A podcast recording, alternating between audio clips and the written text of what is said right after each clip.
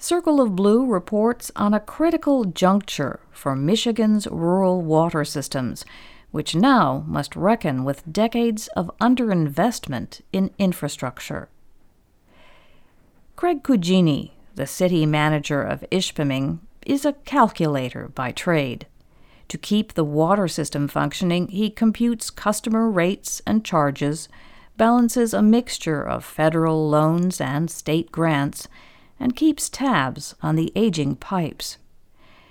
Right now, the numbers don't add up. Cugini told Circle of Blue, I have probably over $10 million worth of sewer projects alone to do in this town, and I don't have anywhere near $10 million worth of money to do sewer work. The sewer pipes are only part of the equation. When laying out a sewer infrastructure work plan, Cugini also needs to account for the cost of road repairs in the historic city. As he put it, if you tear up all those roads, then you have all new roadway, and my roadway funds are very limited. Though the math that Cugini applies to his work is fairly straightforward, the challenges add up to a serious threat for Ishpeming and other small rural Michigan cities.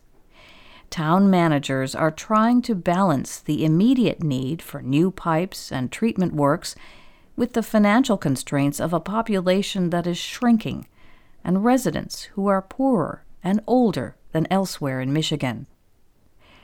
Ishpeming is in Michigan's Upper Peninsula, and it grew around the mining of iron ore in the late 1800s. It now has 6,400 residents, nearly half as many as at its peak 120 years ago.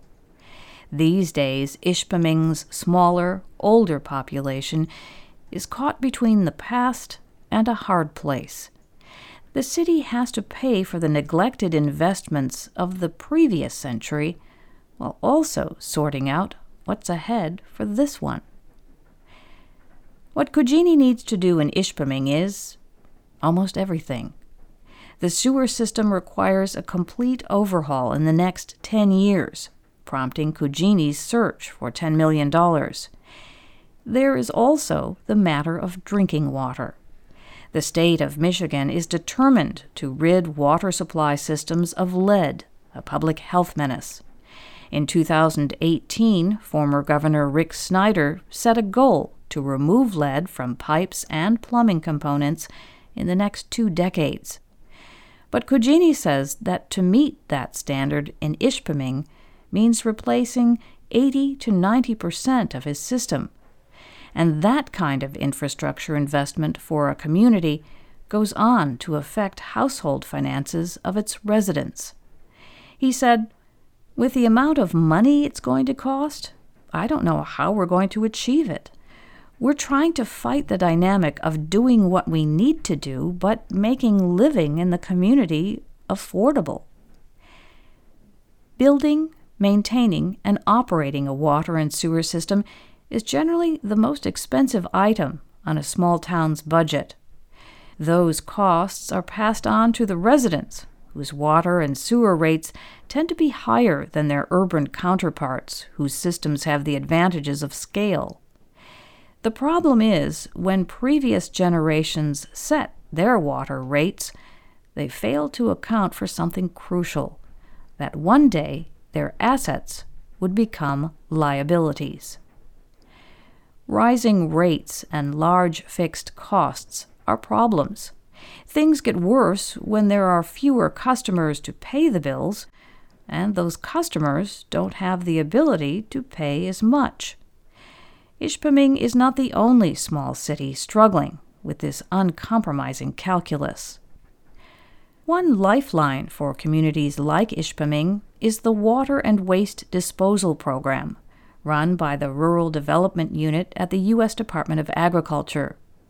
The program provides billions of dollars each year for small towns to replace pipes, install new treatment works, and improve their resistance to flooding from heavy rains. Tim Newman, the executive director of the Michigan Rural Water Association, said these loans are essential for bolstering rural economies. He told Circle of Blue, Without that infrastructure in place, you're not going to keep any type of industry or business in those areas. The Water and Waste Disposal Program was created with that understanding in mind. The authors of the bill that established the grant and loan program during the Nixon administration were explicit about the need to sustain an economic base. The bill was the Rural Development Act of 1972 and the chair of the Committee on Agriculture and Forestry, Senator Herman Talmadge, introduced it in a speech to his colleagues in the Senate. He said if rural areas were to grow and prosper, and, as he put it, move forward with the rest of America, they needed more than just credit and investment. They needed the right sorts of investment, with the federal government there to help. He added that the new industry must have, for example, an adequate, dependable, and high quality water supply. It must have adequate waste disposal systems that will meet modern federal and state pollution control standards. It's been nearly five decades since that speech, and the importance of the USDA's Rural Development Unit continues to grow. Even though Republican politics are leery of federal spending, Republican leaning areas directly benefit from help that maintains essential services. In fiscal year 2020, Congress allocated $443 million for the Rural Water and Waste Disposal Grant Program and $1.4 billion for the Loan Program. Michigan towns have certainly seen the benefits. Between January 2008 and November 2020, they received nearly $964 million in USDA water and sewer loans and $307 million in grants. The savings come from the grants, but also from favorable terms on the loans. Interest rates can be as low as just over 1% for the poorest communities and long repayment periods for the loans, up to 40 years, can also shrink the size of annual bills. USDA loans or grants are not automatic. The funds are available to communities of 10,000 people or fewer. To be eligible, water systems must meet financial requirements. But, said Cugini, the potential savings are worth the paperwork. Besides low interest loans, there are other ways to save money on infrastructure. Take the $10 million sewer replacement that's on the horizon for Ishpeming. There might be a way to repair the system using new technologies. Cugini said that one option might involve putting something inside the pipes rather than taking them out. Flexible liners can be inserted into a sewer pipe and then cured until they harden. That would avoid having to destroy and rebuild streets and would spare the roads budget. But it depends. Liners are an option only if the pipes are not already too brittle or warped. So, managers have to know the condition of their local water and sewer assets. The Michigan Infrastructure Council sponsors a tool for communities to assess their systems and chart a course for future investment. But even if towns understand the condition of their systems, not all will be able to finance the upgrades on their own. USDA rural development is a lifeline, but it isn't long enough for everyone to grab hold. That's a motivating concern for Martin Doyle, a Duke University professor who studies U.S. water systems. His research is a mix of financial metrics and demographic trends. It sheds light on the relationship between communities and local infrastructure, the need to have it, and the ability to pay for it. Doyle's inquiry raised unsettling concerns about the trajectory of rural living and the role of government assistance. For all the talk of climate migration havens, the near term is not promising for many rural areas across the U.S. These places are losing residents, like many in Michigan. According to a recent analysis by the Michigan Department of Technology, Management, and Budget, over a third of the state's counties are expected to lose population in this decade. Most of those counties are in the Upper Peninsula, the Thumb, and Northeast Michigan. When population declines and economic stagnation sets in, a town struggling to update its water system often must reach outside for help. As Doyle explained in a recent lecture sponsored by the National Academies of Sciences, Engineering, and Medicine, when an entire region starts to decline, the challenge rises to the state and federal level.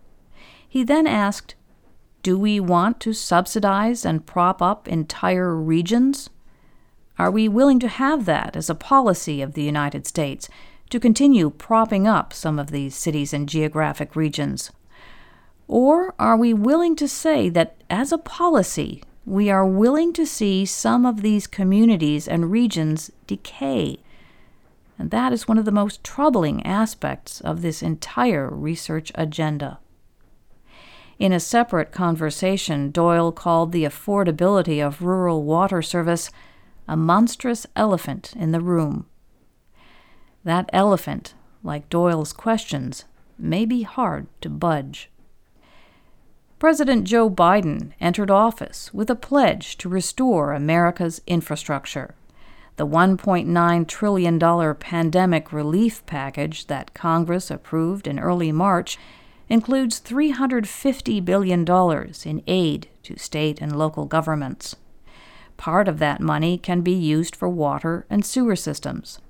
There's also a standalone infrastructure bill among the next items on the President's agenda which could add billions more for water and sewer. And assistance could be on the way not just to systems, but to their customers as well, like other federal programs for food and energy. Capitol Hill lawmakers started to move in that direction during the last two coronavirus relief packages. They included over a billion dollars to help low income households pay their water bills. And instead of merely propping up failing systems, Congress could require more struggling water and sewer systems to merge with better run neighboring systems.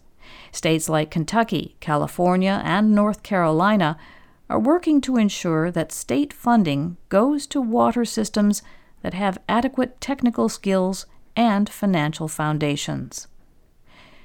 More federal money would be a boon to places like Ishpeming, which finds itself indebted to the past and accountable to the future. As Cugini described it, right now what you're finding is people are paying water bills to cover the last hundred years and to project how to get ourselves to the next hundred years. You feel like everyone's rates are super high, but it's where we're at.